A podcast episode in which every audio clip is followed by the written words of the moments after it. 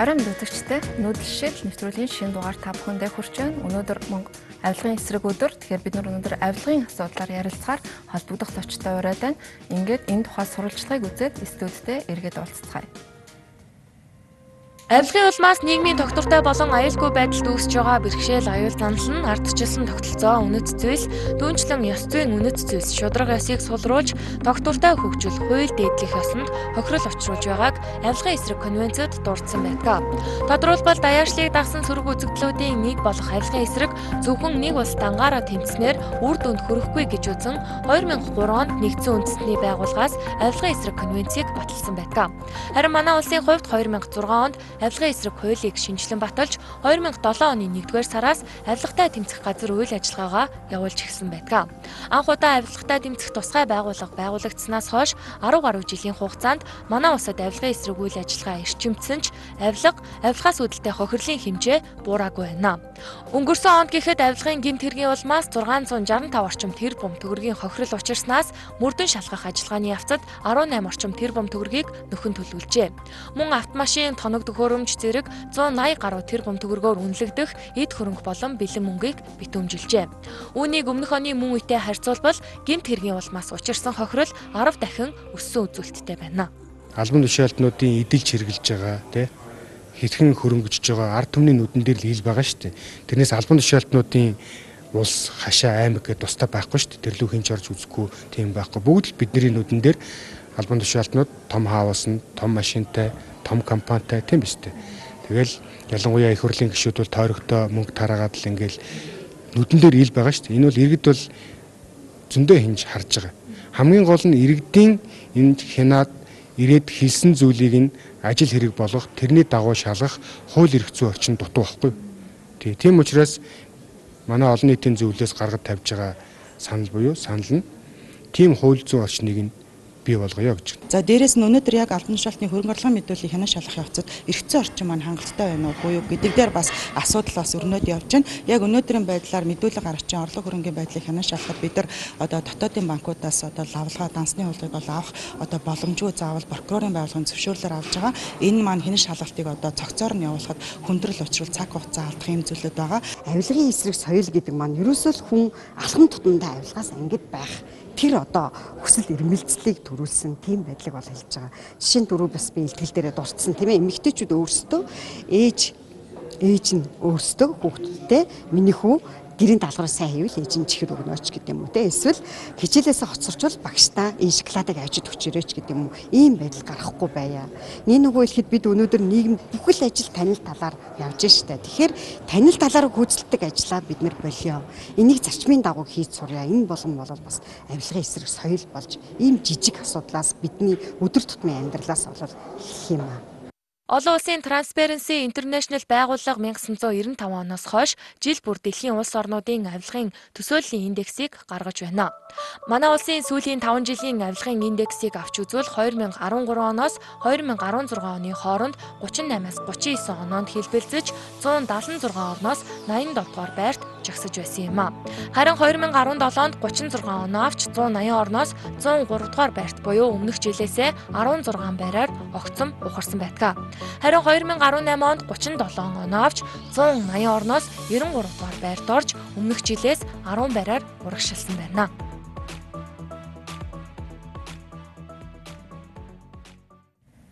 Тэгэхээр нэвтрүүлэгт хүрэлцэн ирсэн зочдоо та бүхэн танилцуулъя.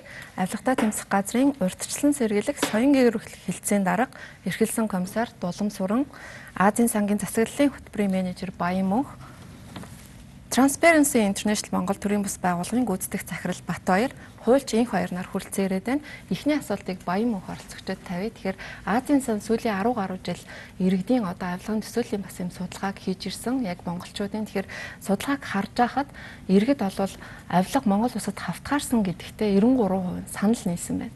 А тэгтэл судалгааг хараад харж жижиг авилгын хэмжээ буюу яг өрхийн авилгын хэмжээ буурсан гэдэг юм л да. Тэгэхээр энэ зөрүү яг хаана ийм одоо алдаатай гараад өөрөөр хэлбэл иргэд авилга өгөх хандлага нь буураад ахад авилга хавтгаарсан гэдэгтээ 93% санал нийлээд байна шүү дээ. За Азийн сан Сант Марл сантай хамтраад таны хийсэн судалгаа 2006 оноос хойш явуулж байгаа. Ингээд 13 жил одоо урт хугацаанд явж байгаа судалгаа. За энэ дээр та дурдлаа төсөөлөл гэдэг энэ төсөөллийн судалгаа л да. Тэгэхээр 2006 онд ойролцоогоор одоо барьтар 80 гаруй тий 90 орчим хувь ч юм уу судалгаанд оролцсон хүмүүс нь бол одоо авилга одоо нийтлэг асуудал болсон авт гарсан гэсэн ойлголттой байсан. 13 жилийн дараа хэвээрээ байгаа юм. Аа тэгэхээр энэ зүгээр судалгаа шинжлэх одоо статистик талаас нь гэх юм ингээ харах юм бол ер нь төсөөлөл бол тийм амар өөрчлөгддөг юм байна. Сүүлд бид нэр солонгосын одоо туршлагыг судлаа л да. Тэгэхээр солонгосын судлаач нар бас хэлж байна.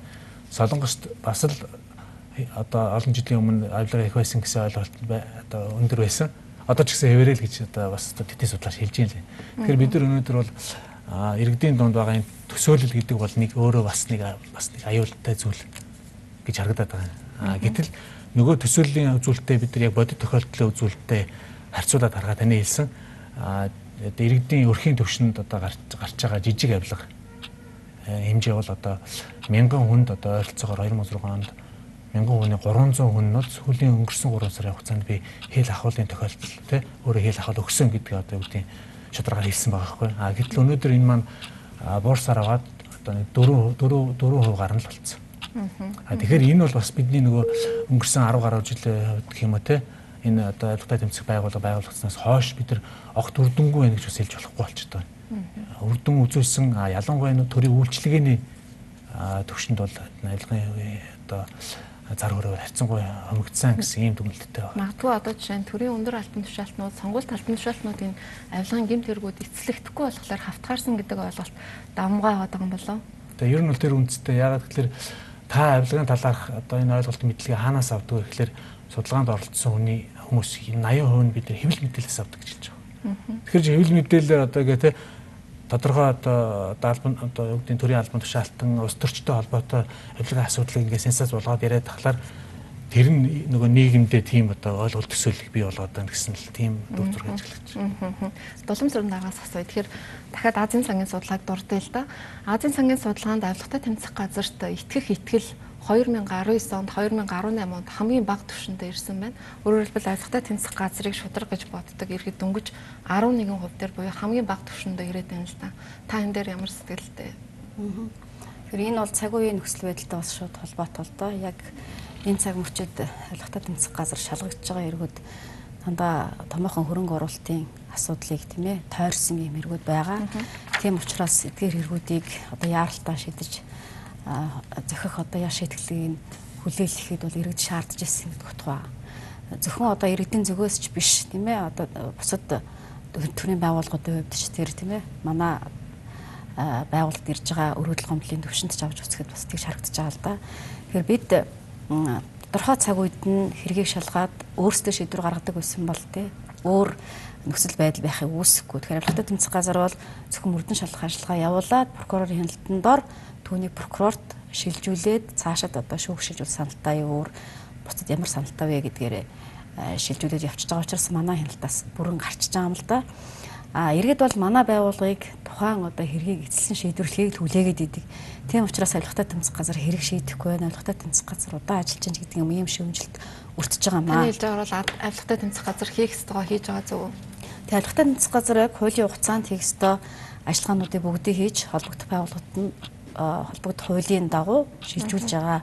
За иргэдийн итг итгэлийг одоо бид бас үүсгэж болохгүй. Иргэд бол мэдээж авилгатай тэмцэх газарт хандж байж энэ байгууллага үнэн зөв шудрах шийдвэр гаргах байх гэсэн юм хүлээлт байж байгаа. Тэгэхээр энийг бол хамтын одоо шийдвэрийн дүнд бий болдог гэдгийг бас олон нийтийг соён гэрүүлэх шаардлагатай. Тэгжээж энэ дүн өөрчлөгдөнө гэсэн үг. Тэгэхээр энэ хоёр хуульчаас асууя. Иргэдийн одоо жишээ нь авилгыг бууруулахад манлайлал үзүүлж шийдвэр гаргах төвшний ямар байгууллагууд байх вэ гэдэг асуултанд иргэд нэгтэн мэдээж авилгатай тэмцэх газар хоёртон засгийн газрыг нэрлсэн байна л да. Тэгэхээр та бол одоогийн одоо хөрс бүхий засгийн газарт баг болж ажиллаж исэн хүний хувьд одоогийн засгийн газрын авилгыг бууруулах дээр ямар хэмжээний хүчин чармаалт гаргаж байна вэ? Би бол гар зөх хэмжээнд гаргаж байгаа гэж хэлнэ. А дээд манлайлалын төвшөнд. Тухайлбал ерөнхий сайд хөрсөхийн төвшөнд бол ерөөсөө анханасаа эхлээд шударгаас шударгаас шударгаас хариуцлага хариуцлага хариуцлага гэдэг зүйлийг л гол улс төрийн одоо өөрийнхөө гол одоо дүр болголоо шүү дээ. А тэгтээ дээр хэрэгжилт нь ямар аа? Сайхан бэлэг бол эдийн засаг эдийн засаг эдийн засаг гэдээ яриадсан шүү дээ. Тэгж байгаа л оюутлахын гэрээгээл 49 ингээл те. Эдийн засаг гэж ярьж байгаа цаана бас авилгын том том үйлдэл гаргасан гэж үздэг шүү дээ. Гэхдээ ямар ч байсан одоо ингээд ялгсаа тэмцэх газрын ингээд нөхцөл байдлыг зүгээр бид бас хариуцлага ярьж байгаа ч гэсэн би бол шүүмжлэлтэй ярьж байна. Гэхдээ одоо эрэг талаас нь ярихад сүүлийн 2 жилийн хугацаанд манай улс хоёр ерөнхий сайд дээрүүгээр үүсчихсэн байна. 10-аад сайд орчим сайдад хэрэг үүсгэсэн байна. Их хурлын бас зарим гишүүдэд хэрэг үүсгэсэн байна гэдэг ч юм уу. Өөрөөр бил эрмэлзэл буюу улс төрийн тэмцэх хүсэл эрмэлзэл бол зохих хэмжээнд байна. Гэхдээ зарим талаар бас байхгүй тодорхой одоо хэрүүл жидүүдээр бол мэдээж одоо маш их олон нийтийн анхааралд орсон ч гэсэн энэ дээр бол бас тодорхой алхам хийхгүй байна гэдэг нь бол бодиттой байгаад байна. Тийм учраас бол аль аль талын бол хандах хэрэгтэй зүгээр ямар ч байсан өмнөхөөсөө харьцуулахад улс төрийн хүсэл эрмэлзэл бол эерэг талаас бол би байна гэж харах гэдэг. Тэгэхээр бас баян мөх оролцогчоос да. Одоо чинь нэг хоёр оролцогчийн хувьд бас хүсэл эрмэлзэл байна гэдэг а одоо судалгаанд оролцогчдод бол хүсэл эрмэлзэл байсан ч одоо хэрэгжүүлж чадахгүй байна гэдэг дээр бол иргэд судалгаанд оролцогчдод хэлээд байгаа шүү дээ. Тэгэхээр энэ одоо жишээ нь нөгөө үйлдэл нь зөрөөд байна л да. Энэ дээр яг судалгаанд оролцогчдын хэлжсэн гол поинтыг та хэлж өгөхгүй юу? Өгөгдсөн асуултад асуултад л хариулж байгаа юм л та оролцож байгаа усуд маань. Яг таны асуусан дээр яг тийм хариулт гэсэн юм бол яг байхгүй. Гэхдээ тэн зүгээр ажиглаад харахад бол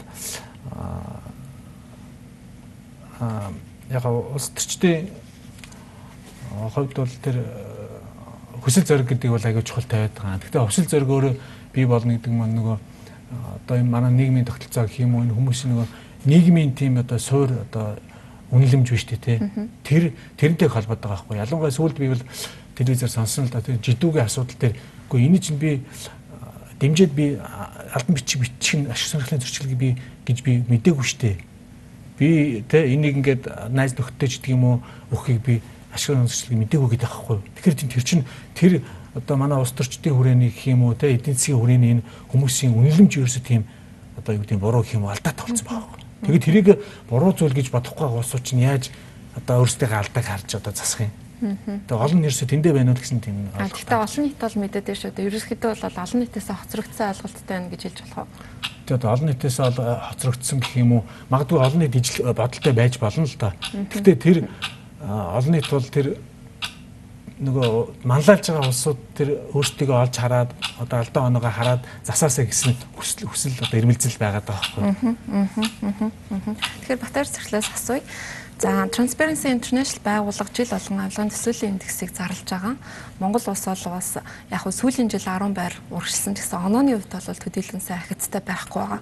За ер нь ингээд 40-с доош оноо авсан улсуудыг харахаар хагас ардчлалтай улс гэдэг ангилалд багтаад байна. Тэгэхээр Монгол улсын хувьд бас 37 оноотой буюу бас энэ ангилалд багтахаар байна л да. Өөрөөр хэлбэл авилга их баах нь ардчлалыг бууруулдаг энэ нэг үзүүлэлт томоохон үзүүлэлт болоод байна гэдэгтээ та санал нийлэх үү? Энд бол санал нийлнэ. Энэ авилгын индексийн мэдээллийг энэ оны ихэнд зарлж яхад бас яг нэг онцолж ирсэн. Өөрөлдвөл энэ авилгын индекс өндөр авсан орнууд бол ардчлалын институтууд өөрөлдвөл шүүх засаглал аудитын байгууллага сонгуулийн ерөнхий ороо улс төрийн нам хэвлэл мэдээлэл иргэний нийгэм хууль хэрэгжүүлэх тэр байгууллагууд нь буюу энэ ардчлалын институт нь хүчрэг байгаад байгаа юм л та. А гэтэл энэ баг оноо 40-с доош оноо авсан улс орнуудад ардчлалын институт сул байгаад байгаа. Тэгээд дараагийн шатнд энэ улсууд бол одоо хагас ардчлалаас дарангуулын дэглэмлэг унах ийм эрсдэлтэй. Тэгээд түрүүний одоо авилгатай тэмцэх газартай холбоотой хэлсэн асуудал төр жишээлбэл манай авилгатай тэмцэх газрын хөндлөнгийн үнэлгээг энэ онд хийсэн. За энэ хөндлөнгийн үнэлгээнд дээрс харахаар авилгатай тэмцэх газрын шүүгч шилжүүлсэн нийт гэмт хэргийн зөвхөн 24% нь ял оноосон байгаа байхгүй манай судалгаагаар. Тэгэхээр 76%ыг нь манай шүүгч нар прокурор буцаадаг эсвэл одоо ял завших төр боломжийг олгож байгаа. А тэгвэл энэ дээр бас анханасаа зохиомл хэрэг үүсгдэггүй гэдэг нэг юм асуулт байгаа шүү дээ. А тэр бол бас боломжгүй. Яг гэвэл шүүгч шүүгч прокурорын шатлуу явуулахын наан тэр хэрэгүүд бол бүхэлдээ бол хэрэгсэхгүй болох боломжтой. Тийм учраас энэ ардчлалын чухал институт болсон шүүгч, прокурор а дээр нэмээд хууль тогтоох байгууллагууд нь өөрөө бэхжихгүй байгаа нь манай авилгын индекс оноо өсөхгүй байгааг нэг шалтгаан. Хоёрдугаар манай ардчлалын одоо хамгийн гол одоо тулгамж байгаа асуудал гэж хэлж болно. Нүүдэл шийдэл нэвтрүүлэг авилгын асуудлаар таарч хэлцэж байна. Ингээд хэсэг орны сурталчилгааны дараа студидтэй эргээд уулзцгаая. Нүүдэл шийдэл нэвтрүүлэг авилга таарсан асуудлаар хилцээж байна. Тэгэхээр дараагийн асуултыг дулам суран дарга тавья.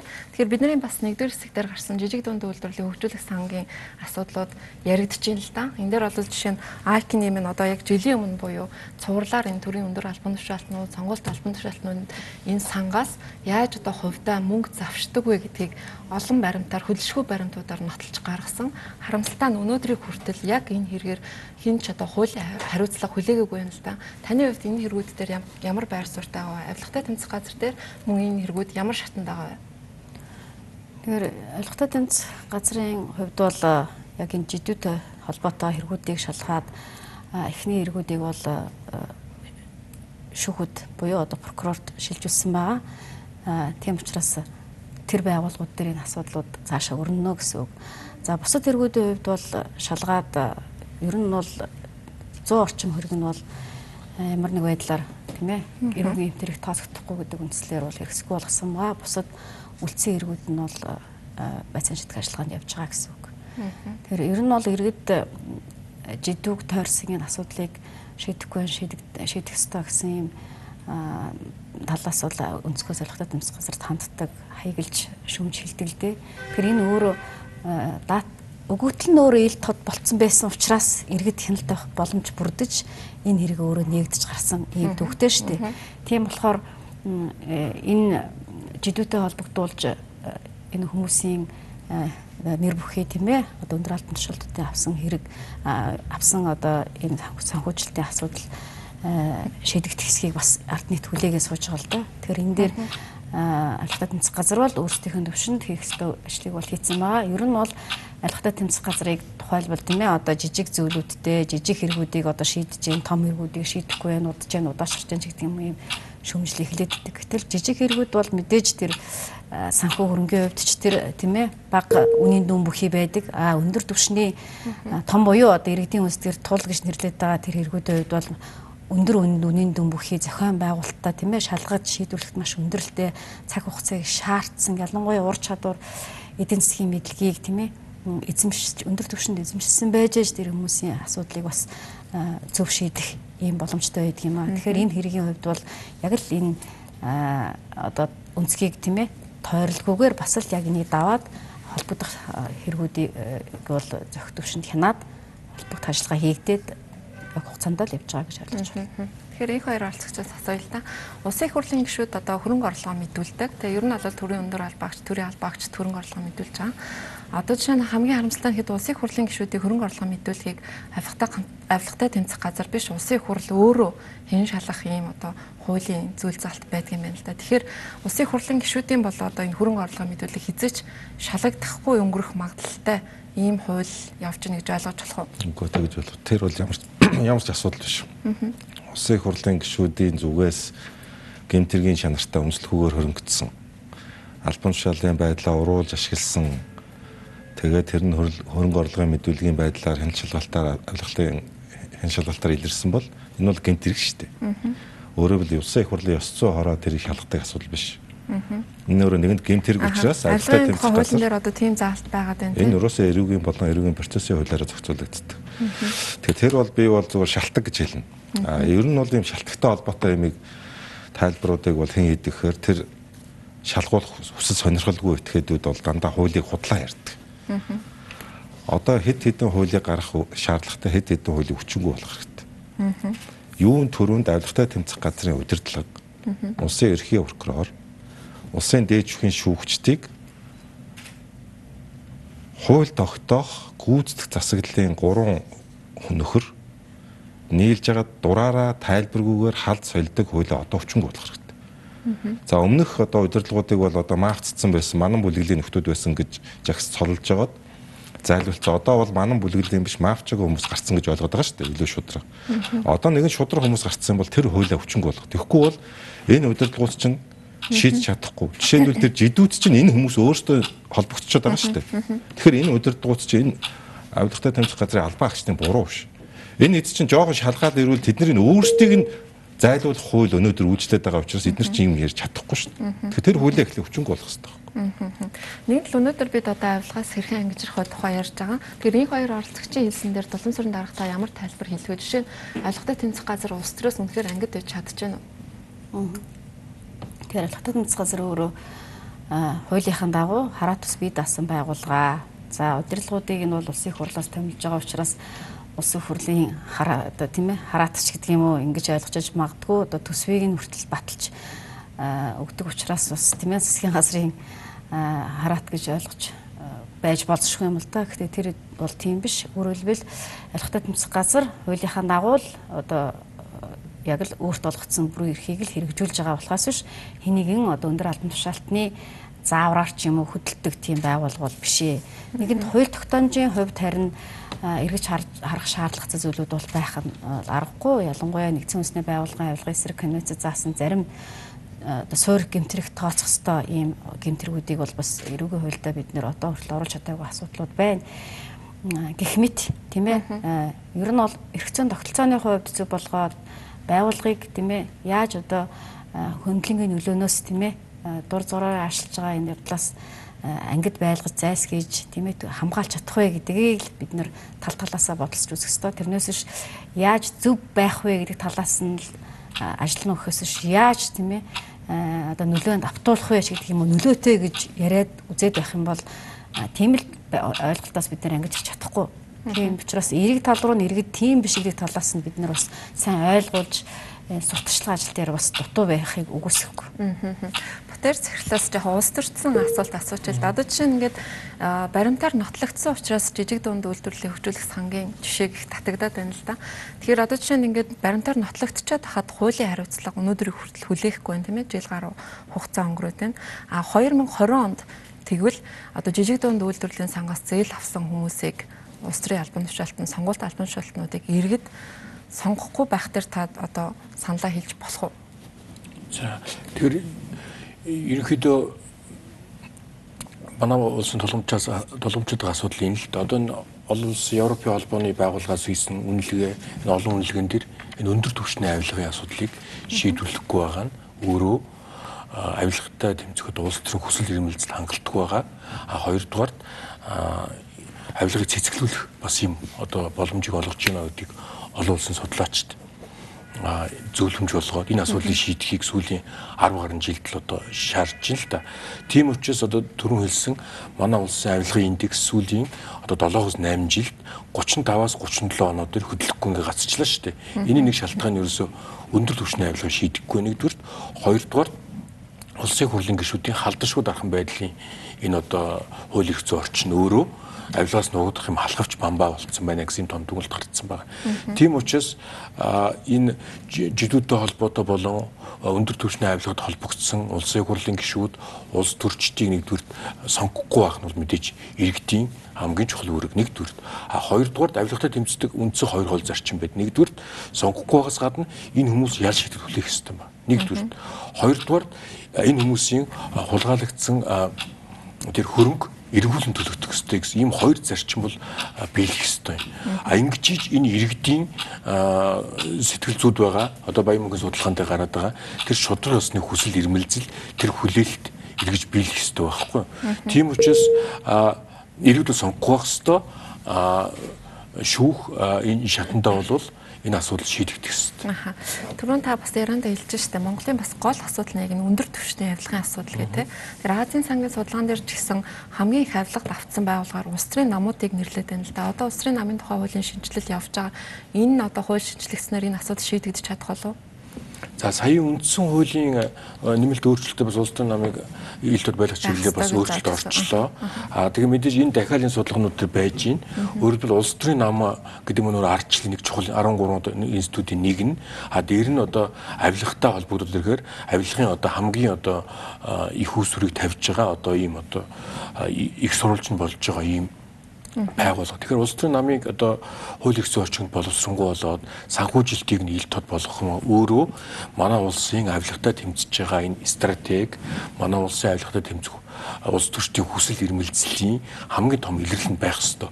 Энийг хийхгүй бол ямар ч улс төрчдийг бид нэр одоо авилгатай тэмцэх улс төр төсөл ирмэлцэл байна гэж хэлж болохгүй. Яг бол хамгийн их суулж нь шүү дээ.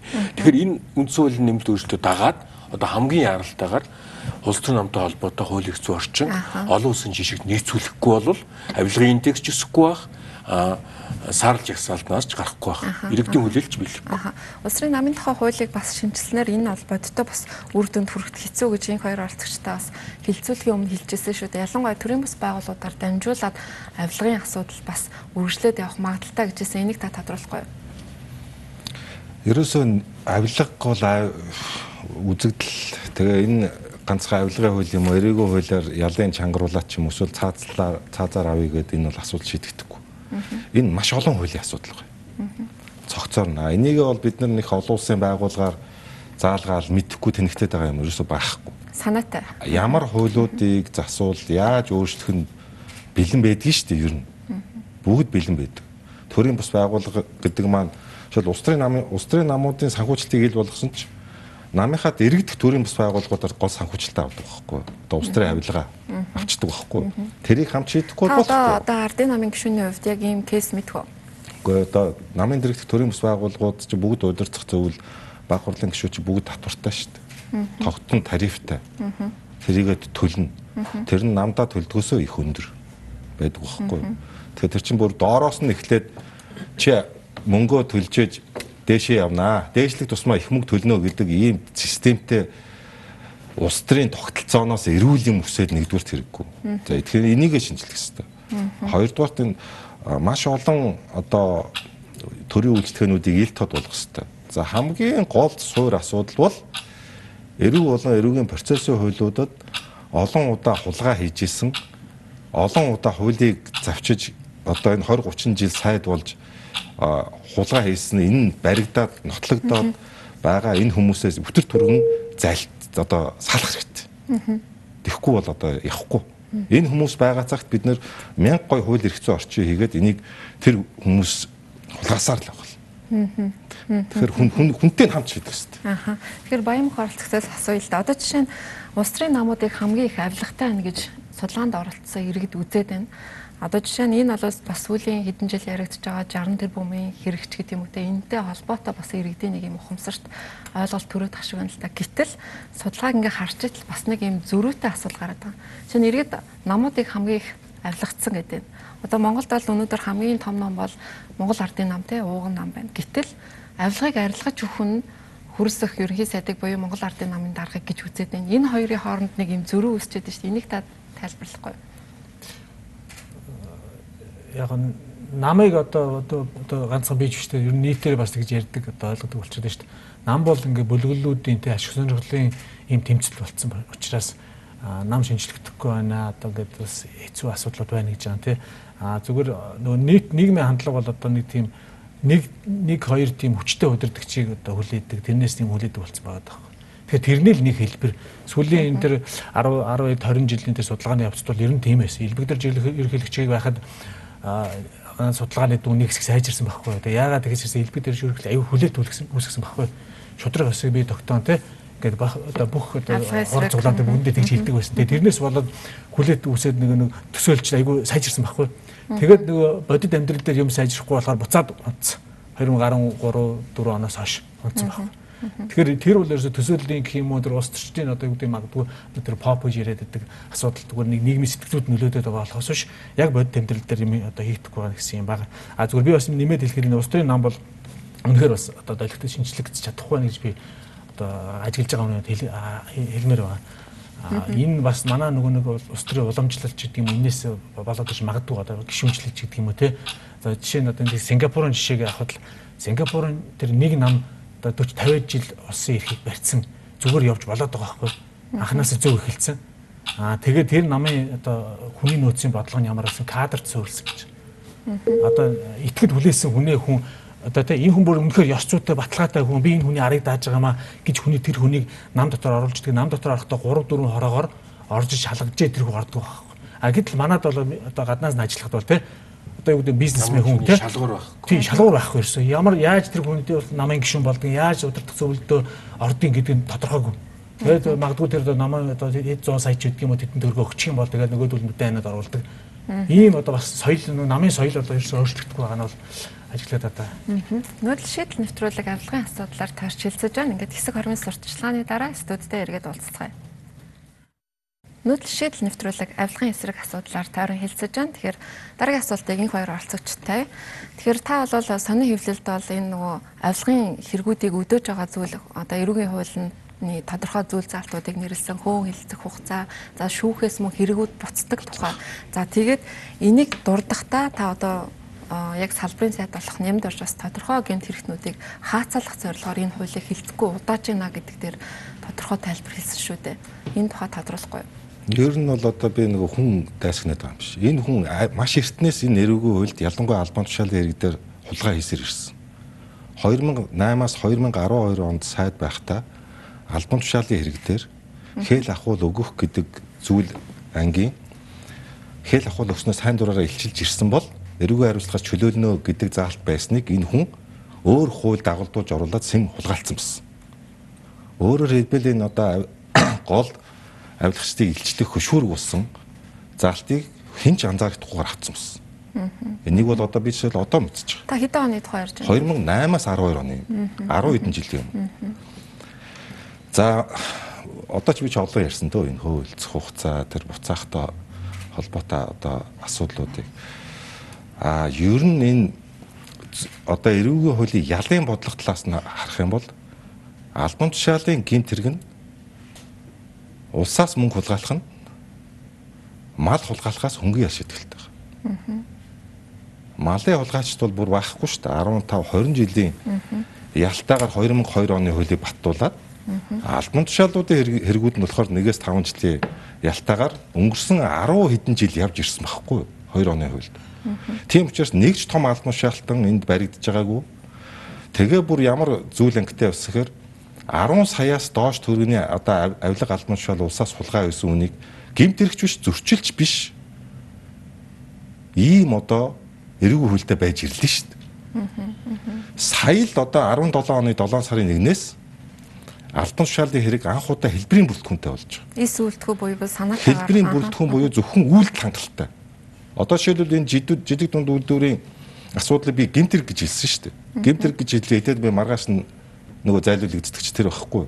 Ягаад тэгэхээр шинэ эрүүгийн хуулийн чи гол онцлог бол үйлдэл хангалттай. Тэр зээлээ буцаа төлсөн үү те хамаагүй. Уцаар ярьж байгаа үйлдэл хангалттай. Энэ зээлийг бүтээчээрэ гэж байгаа үйлдэл чинь өөрөө албан тушаалын гэмт хэрэг байхгүй. Ингээ хуульчтад өгцсөн. Тийм ч учраас авилгатай тэмцэх газрын одоо ажлын ачаалт чинь сүүлийн 2 жилийн хугацаанд 10 дахин нэмэгдсэн шүү дээ. Оронтойг нэмэгдэв. Ачаал нэмэгдээд байдаг. Гэхдээ би бодсон чинь энэ нэг мөрдөгч дээр биш үү? Өдөрт нэг мөрдөгч дөрвөн гэмт хэргийн мэдүүлэг авахар ийм ачаалттай болцсон байгаа байхгүй. Боломжгүй юм. Энэ зүгээр нэг юм малын хулгай хэрэг биш. Тэгээ манай энэ хуучин эрүүгийн хууль чи угаасаа болохгүй. Хүн хулгайлах гэмт хэрэг нь мал хулгайлахаас гэмт хэрэгээс хоёр дахин бага шийтгэлтэй байсан шүү дээ. Хэлбэл таны санал бол ялын бодлогыг чангаруулах хэрэгтэй. Гэхдээ ийм юм байдаг юм хүн хулгайлах нь мал хулгайлахаас хоёр дахин бага шийтгэлтэй. Улсаас мөнгө хулгайлах нь мал хулгайлахаас 2 3 дахин ял шийтгэлтэй.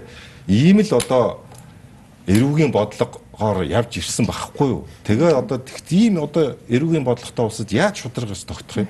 Одоо л сая энэ шин шин эрүүгийн хуульчинд амлаад энэний чинь дагуу тэр хоёр ерөнхий сайд тэр 10 сайд нар чинь тэр их хурлын гишүүд чинь энэ шин хуульч бас ажиллаад байна шүү дээ. Манай нямдвар сайдын болохгүй гэж шүүмжлээд байгаа тэр шин хуулийн чинь ачаар одоо л нэг юм ажиллаж эхлэх гэж байгаа. Тийм учраас би бас нөгөө сайн талын ус яриад байгаа байхгүй. Тэгсэн мөртлөө энэ байгууллага дээр яаж байгаа вөхөр энэ байгууллагад орон тоог нь нэмж өгдөг. Ямар ч бодиттой дэмжлэг үзүүлдэг. Тэгсэн мөртлөө болохгүй онгод энэ байгууллага ажиллахгүй байна гэж хэлчихэд өөрөө ардуур дандаа өөрийнхөө эргүүдийг хуулийн хулгаагаар авч яваад байгаад нь одоо болил болил гэдэг байгаа байхгүй. Одоо болио одоо өөрөө болил Аха. Долоон сурын дараагаас тэгэхээр асууя л да. Жишээ нь авилгатай тэмцэх газрыг бол одоо жишээ нь шүдгүү арслан болсон гэж хэлээд байгаа шүү дээ. Өөрөлдвөл сүүлийн одоо 2-оос 3 жил тэгэхэд шалгаж байгаа гэмт тэрүүд нь 2-оос 3 дахин нэмэгдсэн ирнэ. Орон тав нэгч нэмэгдээгүй гээд. Аа тэгээ 2019 онд ингээ ажиллаад хахад авилгатай тэмцэх газрын бас энэ урьсан сэргүүлэх урьдчилан сэргийлэх соён гэрүүлэх алтныхаа арай өөр арга барилаар ажиллаад байгаа мó гэж харсан. Өөрөөр хэлбэл энэ онд бас та бүхэн тодорхой гэмт хэрүүдийн бичлэгүүдийг олон нийтэд зарласан тий аймсандаа одоо жишээ нь 10 мянган доллар нуучсан байсан этгээдийн бичлэгийг жишээ нь задлаад харамсалтай нь тухайн хүний авсан ял нь ингээд хангалтгүй байгааг олон нийт ингээд маш сэтгэл дундуур хүлээж авсан. Тэгэхээр авилгатай тэмцэх газар арга барилаа яг энэ нэг зүүн боловсон хүчнийхээ хэмжээнд яаж өөрчилж ажиллаж байна вэ? Тэгэхээр ер нь ард нийт бол хүсэж байгаа зүйл нь тийм ээ одоо тэр гэмт хэрэг үйлцсэн хүмүүсийг л одоо хурдан шийтгээсэй л гэж боддог л доо. Гэтэл тийм одоо хурдан дүргэн шийдэгч асуудал биш ээ. Ялангуяа одоо энэ хэрэгүүдийг яагаад ингээд нэгэн шийдэгдсэн хэрэгүүдийн хувьд задлж байна гэхээр нэг хэргийг ингээд олон нийтэд үзүүлэнгүүт тэрний араас урьсан сэргийлэх ажлыг ихэд одоо маш хэлбэр болж байгаа байхгүй. Яагаад тэгэхээр дэмжлэг их ирж байгаа. Ард нийтээс ч тэр тийм бусад байгууллагуудын хувьд ч тэр ийм зүйл байсан юм байна ийм хор хөнөөлтөө юм байна ингээд цаашаа миний амьдрал яах вүлээ гэдгийг зөвхөн эргэн үонч төдийгүй төрийн албаагч хүртэл өөрөө ойлгож ухамсарлах ийм төвшөнд буюу би хууль зөрчихгүй шударгаар ажиллах ёстой юм байна хэрв ямар нэг байдлаар тийм ээ өөрийнх нь шундлаас олж ч юм уу бусдад даваа байлуулсан шийдвэр гаргаад тэрнийхээ хувьд тийм ээ эмтрэг үйлдэлсэнд одоо тооцогдоод явчих юм бол миний ар амьдрал ингээд сүрх юм байна гэдэг ч юм уу тийм ер нь хор хөнөөл талаасаа маш сайн бууж э, үүний араас бол соён гэрүүлэх ажлыг бол явуулах боломжтой болж байгаа. Тэгэхээр соён гэрүүл хөрсөн сэргийлэх чиглэлээр бид нар бас зөвхөн одоо айлхтай тэмцэх газар л тэнд одоо яриад байх биш тийм ээ. Иргэдийн оролцоо бол маш чухал байгаа. Иргэдийн хяналтыг бий болгох хэрэгтэй энэ Э, төрийн байгууллага, хувийн хвшил, хэвлэл мэдээллийн байгууллага хүртэл энэ дээр дуу хоолой өргөж тэд бүхэнтэй хамтарч ажиллаж ижил бидний э, тийм ээ хүргэх гээд байгаа мессеж тийм ээ явуулах гээд байгаа бодлогын хэрэгжилт бол үр дүнд хүрэхин хүрнэ гэж үзэж байгаа. Тэгээ бид одоо энэ ийм хууль хэрэгтэй байна гэж суугасаа илүүтэйгээр тийм ээ бусад хүмүүсээр түүний ачлуудл үр дүнг яриулж байж тэр нь одоо эргээд адилхан үнийгээ иргэн хүн иргэн үнээ сонсдог ч юм уу хуульч нь хуульчаа сонсдог ч юм уу энэ төвшинж ажиллаж ижил бидний үр дүнтэй болно гэж байгаа учраас энэ онд бид нэр арай өөр стратегиэр бас ингэ ажиллаж байгааг хавхан сайн. Одоо энэ дэлгэцэн дээр кейсийн бичлэг гарч байна л да. Тэгэхээр цаашдаа авилгатай тэмцэх газар бас ингээд тодорхой одоо шийдэл төрж чадаагүй хэрэгүүдээ ингээд задласаар авах уу? Ер нь ямар тактик барих вэ? Ер нь бол нэгэнтээ тийм ээ олон нийтэд хүргэж болно гэж үзэж байгаа тийм ээ тэр хүний одоо хэрэг нь одоо шийдэгдсэн ч юм уу тийм ээ ийм төвшөнд байгаа иргэд бол бид нар олон нийтэд үзүүлэх хэрэгтэй ийм бодлогош манай байгууллага барьж байгаа ингэжээж нөгөө хүмүүс тухайн хэргийн хор хөнөөл тухайн хэргийн одоо үйлдэж байгаа хүмүүс за ялангуяа ийм тэг байхгүй юмсан ингээд баригдчихсан гэсэн айдас үүсийг хүртэл бий болох хэвээр. Нөгөө талд ийм нөхцөл байдалд орхоос нь өмнө сэргийлэх зорилгоор бас иргэд мэдээлж явах хэвээр. Иргэд бол мэдээлэхгүйгүй улмаас гэмтрийг илэрхгүй тий тэр нь ял завших юм нөхцөл байдалд орчод байгаа учраас хууль зөрчсөн ч гэсэн ажлаа хийгээд идэг юм байна гэсэн ойлголт бас нөгөө хүмүүстэй бас мессежудад очоод идэг гэж болзошгүй. Тийм учраас л авилгатай тэмцэх газар. Ерөнхийдөө одоо авилгатай тэмцэх газар аргаа бараад одоо энэ шившиглэх гэдэг тактик руу ороод ийл гэж харж л да. Тэгэхээр дулам сүрэн тий дулам сүрэн дарга хэлж байгаагаар иргэд өөрсдөө маш идэвхтэй байх хэвээр шүгэл үлээгч байх хэвээр гэдэг. А энэ дээр бас тодорхой хуулийн хамгаалалт хэрэгтэй байгаа талаар та ярьдаг шүү дээ. Одоо шүгэл үлээгчийн тухай хууль хэрэгтэй нэгэд. Яг одоо шаардлагатай байгаа хуулиудыг та нэрлэхгүй юу? Тэгэхээр ер нь авилгатай тэмцээд э, жишг э, амжилт олсон улс орнуудад э, байх ёстой чухал хуулиуд хуулиудын нэг нь болохоор шүгэл үлээгчийг хамгаалах хууль л та. Төрийн болон одоо хувийн компанид шүгэл хүлээж байгаа энэ хүмүүсийг одоо хамгаалах аа тэгээд авилгаа сэргийлэх энэ хуулийн хэцүү орчин өөрөө маш чухал болчиход байгаа. Тийм учраас энэ хуулийн хэцүү орчин бий болох хэвээр өөрөөр иргэдэд оролцоо хяналт маш чухал нэгдүгээр. А хоёрдугаарт бас нэг шийдэл нь болохоор сая хэллээ сая энэ бичлэг бол яг нөгөө шүүхээр шийдэгчсэн нотлогдчихсны дараа тавьж штэ. Гэтэл яг манай одоогийн байгаа хуулиар манай одоо маш олон мөрдөн байцаагч нар энэ шүүх энэтэй бол гэмт хэрэгтэй холбоотой мэдээлэл ил болгож чаддгүй одоо мэдээлэх боломжгүй байна л гэдэг. Боломжгүй байгааг нь цаана явсаар байгаад улс төрчид одоо маш их хууль завшичдаг. Тэгэхээр энэ нөгөө гэмт хэргийн одоо их их шатанд байгаа тэр одоо мэдээллийг мэдээлдэг тэр бас хуулийн хэцүү орчинг нээж өгөх ёстой. Ийм эсвэл тохиолдолд улс төр энэ жаад нуугдаад шүү дээ. Нотлогдоогоо мэдээлсэн ямар нэгэн мэдээлэл ил гарахаар буцаагаад тэр одоо мөрдөгчдийг шүүгд өгчдөг ийм асуудал. Энэ хуулийн асуудал. За 3 дугаар болохоор энэ Transparency International байгууллагын зүгээс бас энэ авилгын гэмтэг тэмцэхэд нэг том шийдэл нь бол энэ авилгын төрөлцсөн шүүхийг байгуулах хэрэгтэй гэж үзээд байна. Авилгын төрөлцсөн шүүх юугаараа даваа талтай байдаг гэхээр одоо нийгэмд хүлээн зөвшөөрөлгсөн шудраг шүүгчид яг авилгын хэрэгээр одоо шүүн таслах үйл ажиллагааг явуулаад авилгын хэргийг богино хугацаанд шудраг ялыг оноодог. Энэ бол бас улс орнууд жишг. А манай улсын хувьд болохоор авилгын гэмтрийн одоо хугацаа маш удаан байна шүү дээ. Удаан байж байгаа хэрэгсэхгүй болчдөг. А гэтэл Гонконг гэдэг юм уу, Тайван гэдэг юм уу, Сингапурын улсуудад авилгын иргэн энэ мэрэгсэн шүүхүүд нь маш богино хугацаанд. Нэг талаас нь бол авилгын хэрэг бол маш ойлгомжтой. Одоо э, эд мөрийн баримт нь ил тод байдаг ийм гэмт хэрэгчүүд. Тийм учраас энийг шийдэх хэрэгтэй маа. Хоёрдугаар худалдан авалтын тухай асуудал байна. Худалдан тендерээр дамжиж бүх хүндэт түвшний авилгаа явагдаж байгаа шүү дээ. Тэгэхээр худалдаа авалтыг ил тод хариуцлагатай болгох энэ асуудал нь өөрөө нэг чухал асуудал. За манай улсын авилгын индекс дээр бас нэг тулгамдчид байгаа оноо авахгүй байгаа олон улс шүүмжлээд байгаа асуудал бол нийтийн ашиг сонирхлын хуультай холбоотойгоор одоо энэ энэ оны 1-р сарын 1-ээс мөрдөгчсөн энэ хууль маань өөрөө ашиг сонирхлын зөрчилтэй итгээд албан тушаал томилогдох боломжийг нээгээд өгч гисэн энэ цорхоогоо хаах хэвээр.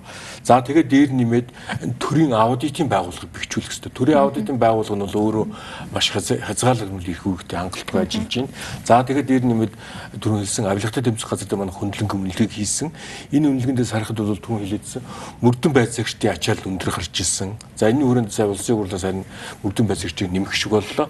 Өшөө энэ байгууллагынхаа одоо хүний нөөц санхүүгийн байдлыг нэмэх юм шаардлагууд байна. Гэх мэтлийн цогц арга хэмжээнд авч идэв шилхэн. Түүнээс ямар нэгэн улс төрийн амлалт зураг телевизээр энэ нөгөө нэг одоо загнаад ингэхгүйгээр яг юм бодит хууль эрх зүйн орчин улс төрийн өсвөл ирмэлзэл аа тэгээд одоо юм ингээд ааха ингээд бид нар ярихлаар бас маш олон хууль эрх зүйн орчинд ч гэдэм юм ингээд өөрчлөлтүүд хийх шаардлагатай яригдчихэж шүү дээ. Тэгэхээр энэ хоёр оролцогчоос асуулт ингээд ярихлаар бас үзэгчд маань бас урам нь хуурах бах л та. Хизээ тэгвэл бид нэр авилгаас ангиж ирэх юм бэ?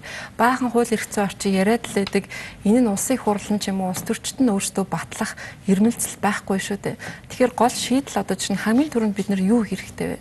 Богино хугацаанд за нэг юм биднээс үл хамаарч их тусалж байгаа юм бол энэ захим орчин байна. Энэ бол олон өөрөөр хэлбэл 3 сая иргэн бол өөрсдөө бүгд авилгатай тэмцэх албаа агцд болцсон тэнд болж утгагүй байгаа талын талаар өөртөө мэдээлэлдэг хяналтаа тавьдаг. Энэ бол хамгийн том хяналт. Хоёр дахь асуудал бол 1990 оноос хойш төрсэн хүүхдүүд одоо 30 хүрэх гэж байна. За эднэр энэ бол бас ихтгэл найдвар. Эд бол одоо энэ сэтгэлгээ бол бас их өөр шүү. А тэгэхээр бид бол шинэ үеийнхээ сэтгэлгээнд бол бас их найдаж байгаа. Эд бол ямар нэгэн байдлаар авилгачих юм уу хүний одоо тэр хүчээр явах тэр сэтгэлгээнээс бол ихэд ангид шинэ үе өсөж гарч ирж байгаа. Тэгэхээр улс төрчид ч гэсэн энэ одоо орчин нөхцлөө өөрөөсөө мэдэх ёстой. Тэгэхээр эд бол дараагийн сонгогчд, одоогийн сонгогчд. Тэгэхээр эд бол өөрөөсөө авилгадуулж сонголт хийдгээ болох хэрэгтэй. Авилгадуулж тэр хүнээс 20 мянган цаас, 50 мянган цаас бетон сав авч, эсвэл гурил будаа авч авч сонгуул тэр хүний төлөө саналаа өгж байгаа чи өөрөө авилгач болчиход байгаа байхгүй. Тэгэхээр өөрөөсөөс эхлэх хэрэгтэй бүх 3 сая тэр Монгол хүн өөрөөсөө авилгал авч сонголт хийдгээ болсон цагт энэ авилгал үгүй болно. Тийм учраас энэ бол танаас хамгийн түрүүнд хамаарна. За гурав дахь асуудал бол хууль эрх зүйн орчин дээр бол би түрүү хэлсэн. Гурван чиглэлийн асуудлыг бол чиглэлд нэг шийдэх хэрэгтэй. Нэгдүгээр улс төрийн дээд түвшний хүрээнд энэ эрх мэдлэлүүд улс төрчид хуулийн байгууллагуудын үйл ажиллагаанд хөндлөнгөөс оролцож нөлөөлөх болцоотой эрх зүйн орчнуудыг үгүй гэх хэвээр. Нэг. За энэ бол одоо сонгуулийн хуулиас эхлээд, улс төрийн намын хуулиас эхлээд, гүйц засаг парламентын хуулиудаас эхлээд асуудал яригдана. За хоёр дахь асуудал нь бол хуулийн байгууллагын авилгачтаас авилга авдаг эрх зүйн орчныг үгүй хэрэгтэй. Энд би хөө хэлцэх хугацааг хэлж байгаа. Энд шүүхээс хориг мөрдөн байцаалтанд буцаадыг хэлж байгаа. Өөр өөрөөр тайлбарлалтыг хэлж байгаа. Монгол улсын дээд шүүх сүүлийн 3 жилийн хугацаанд би хоёр хэрэг дээр харсан албан тушаалын байдлаа уруулан ашиглах гэдэг эрүүгүй хөл байгаа нэгэн зүйл ангийг төмөр замын нэг албан тушаалтны хэрэг дээр нэг өөрөөр нүүрсний албан тушаалтны хэрэг дээр нэг өөрөөр тайлбардаж нэгийг яллаад нэгийг цагаатгах. Өөрөөр хэл хуулийн байгууллагын нэг хуулийн өгүүлбэрийг хоёр өөрөөр ярьж тайлбарлаад шийдэж гин гэдэг бол нэгнээс нь авилгал авч гинэ гэсэн үг. За энэ боломжийг олгосон хууль эрх зүйн орчнуудыг нэгдүгээр хоёрдугаарт үгүй эрэхтэй. Энэ бол шийдээд байх юм байхгүй бэлэн яриад байгаа шүү дээ. Хууль хугацаагаа шийдчихээ. А хэрэг шүүхээс буцаадгийг болчихё. Энэ бол хуулийн байгууллагууд гол авилгал авж байгаа нүхэн юм аа гэдгийг хэлж байгаа. За ер нь процессын хуультай холбоотой сая бас Батэр хөндөж байна. Гол хуулийнхны улс төрчдийн шантаажлтын бол нууц мөрдөн шалахгүй гүйцэтгэх ажиллагааны шугамаар олж авсан мэдээ баримтыг өөрсдөд нь зардаг. Нотлох баримтын хэмжээнд үнэлдэг ийм асуудал үүссэн. Энийг бол шинэ хуулийн хүрээнд бол би бол нэлээд сайн шийдсэн учраас авилгын авилгатай тэмцэх газрын статистикийг хараарай. Сүүлийн 2 жилийн хугацаанд илрүүлж байгаа шалгаж байгаа гэмт хэргийн ачаал нь үнэмхүү нэмэгдсэн шүү дээ. Авилгатай тэмцэх газар шүмжлээд байх юм байхгүй жилийн дотор 10 дахин одоо хэргийн илрүүлэлт нь яагаад нэмэгдээд нөхөр энэ хууль чинь ажиллаад байгаа байхгүй. Өөрөөр хэлбэл тэр хүмүүсийг тийм ажиллах болцоог одоо тэр мэдээллийг зарах болцоог бүгдийг давхар давхар хяналтанд оруулаад эхлэхээр илрээд байгаа юм. Аха. Нөлөөлөд байгаа юм. За дөрөвт нь би нэг зүйлийг бол бүр зориуд хэлмээр байна. Авилгатай тэмцэх газрын статистикаар энэ 11-ийн их найдын авилгын хохирол учирсан гэдэг байгаа гэж 10 их найд нь хаана байгаа гэж манайхан яам тамгайн газар сайд нар яриад байгаа. Үгүй Энэ үйлчилж байгаа Монголд байгаа 107 төрийн өмчт компани байгаа. Энэ төрийн өмчт компани дээр 10 их найдын авилгач нь байгаа байхгүй юу? 100% гэж бодох юм бол 90% чинь авилгач нь нөгөө ил гардггүй нуугдмал чимээгүй байгаа төрийн өмчт компаниуд дээр байгаа. Эрдэнтээс эхлүүлээд, Эрдэнэс 5-7-хоос эхлүүлээд, Багнуураас эхлүүлээд, тэр дулааны цахилгаан станцуудаас эхлүүлээд энэ компаниуд дээр байгаа байхгүй. Энэ хууль эрх зүйн орчныг 1996 оноос хойш огт шинжлэх байгаа. Би сүүлийн үед сүүлийн нэг жил ярьж байгаа асуудал нь төрийн өмчт компани засаглалыг суураар нь оронгоор нь цогцоор нь өөрчлөхгүй бол болохгүй. Энэ чинь 90% авилах чи энд байгаа гэж яриад байгаа чинь. Тийм учраас энэ бэлэн болцсон байгаа. Энэ хуулийн төслийг улсын их хурл яалтаа батлах хэрэгтэй. За баярлалаа. Тэгэхээр Баян хуралцагчаас сүүлийн асуултыг тавиад нэвтрүүлгээ дуусгах. Тэгэхээр Батбаяр оролцогчийн хувьд, Нинх баяр оролцогчийн хувьд одоо хуулийн юм олон жагсаалтуудыг хэлж шүү дээ. Яаралдаа өөрчлөх байгаа, яаралдаа шинжлэх шаардлагатай хуулиудыг хэлж байна. Яг Азийн сангийн хувьд ингээд 13 жил судалгаа хийсний хувьд хамгийн түрүүнд богино хугацаанд яг ямар арга хэмжээ авбал зохих зохих гэж үзэж байгаа юм. За сая бас яригдсан асуудал дээр э, нэмэлт мэдээлэл бас ярил л да. Бас таны асуултад хариулъя. Юу гэхээр сая зурагтаар гарлаа штэ тэр төрийн албаагч мөнгөнд төр авж байгаа юм зураг туршлал гарлаа. Тэгэхээр одоо ер нь бол ялангуяа за төрийн албаагч за ялангуяа энэ хууль шүүхийн байгууллагын албаагч нар одоо энэ хөндлөнгийн нөлөөллөөс хамгаалах бүр юм тусгай тийм тогтолцоо систем ийм чиг үүрэгтэй юмтай болмоор болцсон юм байна. Яг тэгэхээр 2018 онд манайх Азийн сангаасын хууль шүүхийн салбарт шудраг байдлын судалгаа гэж бид судалгаа явууллаа. 900 гаруй хуульч одоо хуулийн байгууллага ажилтан за 1000 гаруй одоо энэ байгууллагуудаас үйлчлэг авсан иргэдээс судалгаа авсан. За энэ дүнгээр бол ер нь бол хуульчд өөртөө хэлж чинь бидэнд бол одоо хөндлөнгөөс нөлөөлөл байна гэж. Тэгэхээр тэрийг бол ер нь тодорхой хэмжээнд байна. Тэгэхээр энээс яаж хамгаалах вэ? Тэгэхгүй болохоор одоо манай хууль эрх зүйн орчинч тэр юу гэдэг нийтийн хандлагч тэр нөгөө зөвхөн төрийн албаагч байгаа одоо чиглэдэг тий. Та нар битээ яв та нар одоо та нарыг авах юм бол та нарыг шийдэх нь 20 ч гэдэг юм уу ийм хандлагатай. А гэтэл юу гэдэг солонгосын хууль бол жишээ нь хуулийнхын нэр юм байхгүй. Зүү бусаар хоргоохыг хориглох, хээл ахуул авахыг хориглох гэсэн юм хуультай байна. Тэгэхээр тэр чинь нөгөө тэр одоо хууль жалбаа агчдыг хөндлөнгөөс нөлөөлөө зүгээр байлгадаг, гууж говьшдаг юм чинь эрүүгийн хуулиас гадна захиргааных нь хуулиар хоригдсан байхгүй. Та энэ хүн рүү утсаар ямар нэг байдлаар та таних ингээд тодорхой асуудалтай холбогдсон байх юм бол та захиргааны шийдвэр хүлээнэ. Нөгөө гадна талын тэр нөхдүүд тарьж хүлээл гэж байгаа байхгүй. Тэгэхээр ингэж аль аль жингийн ингээд хоёр зэрэг чиглэлээр явах болгоо зөвхөн нөгөө хууль одоо хүнийг очи болохгүйгээд нөгөө нэг те нөлөөлж тий нөлөөлж яадаг хувийн сектор бизнесийн ч гэдэг юм уу те тендер авах гээд байгаа тэр бизнесийн нөхдүүдийг сул ингэ яваад байгаа. Тэгэхээр нэг тийм одоо хууль гэх юм одоо ийм хандлага асуудал байна. Нөгөө талаас тэр мэдээлэлтэй шүгэл хүлээгчтэй холбоотой асуудал дээр бол шүгэл хүлээгч хамгаалах асуудал аягүй чухал байна. Ер нь бол бид нар хүүхд цэцэрлэг сургуулийн хүүхдтэй асуудалтай холбоотой нэг гомдол гаргахад цагийн дараа сургуулийн захирал нь мэдсэн над руу ярьж байгаа байхгүй. Тэгэхээр ийм нөхцөл байдал байх чинь эрөөгийн одоо тий авилгын хэрэг дээр яаж хүн итгэж тэнд байгаа мэдээлэл өгч ирэх вэ гэдэг айгу хүндрэлтэй байхгүй. Манай судалгаар гарч байгаа та нэр хаяггүй мэдээлэл өгөх юм бол одоо мэдээлэл өгөх гэхлээр нөгөө өгнө гэсэн улсуудын таач 2 дахин 3 дахин нэмэгдэж байгаа. Тэгэхээр энийг бид нар ашиглаад магадгүй одоо Сингапур, Хонконгийн жишээ чинь бүгд нэр хайгуу мэдээлэл авдаг юм байна. Ааха. Тэгэхээр баярлалаа. Нэвтрүүлгийн цаг энэ төрөд өндөрлж байна. Гэхдээ одоо жишээ нь оролцогчд маань маш олон хууль эрх зүйн боломж болцоог нэрлэж байна. А тэгвэл хамгийн харамсалтай нь бас улс төрчд маань ийм хүсэл зориг байна уу гэдэг бол эргэлзээтэй. Тэгэхээр энэ цаг үед бол иргэд үзэгчид та бүхний оролцоо хяналт маш чухал. Тэр нь ICAN-ийн мэн бол жишээ ингээд жижиг дунд үйлдвэрлэлийн сангийн асуудлыг сөхөж гаргаж байхад жишээ нь улсын хурлын 14 гишүүнийг бид нэр зарласан. 14 гишүүний 7-ог нь иргэд уншигчдын мэдээллээр жишээ нээлттэй болгосон баг жишээтэй. А нэг үе бодвол бас иргэдийн хяналт ийм одоо сайжирсан. А тэгэхээр 2000 одоо 2020 оны сонгуульч гэдэг юм дараа дараагийн сонгуулиудаар иргэдийн бас энэ шийдвэр гаргалт маш чухал нөлөөтэй байна. Ингээд дараагийн дугаараар уулзтлаа бүтүр баяртай. Thank you